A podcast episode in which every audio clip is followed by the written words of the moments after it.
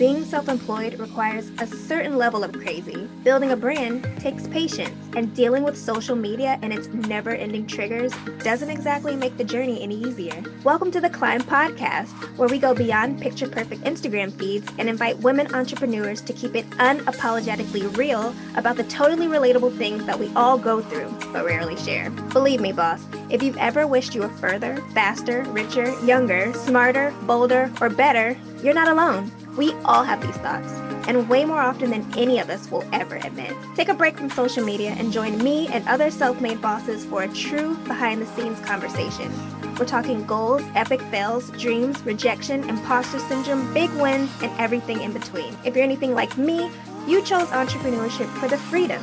And with that, we both accepted the million and one curveballs that come with it.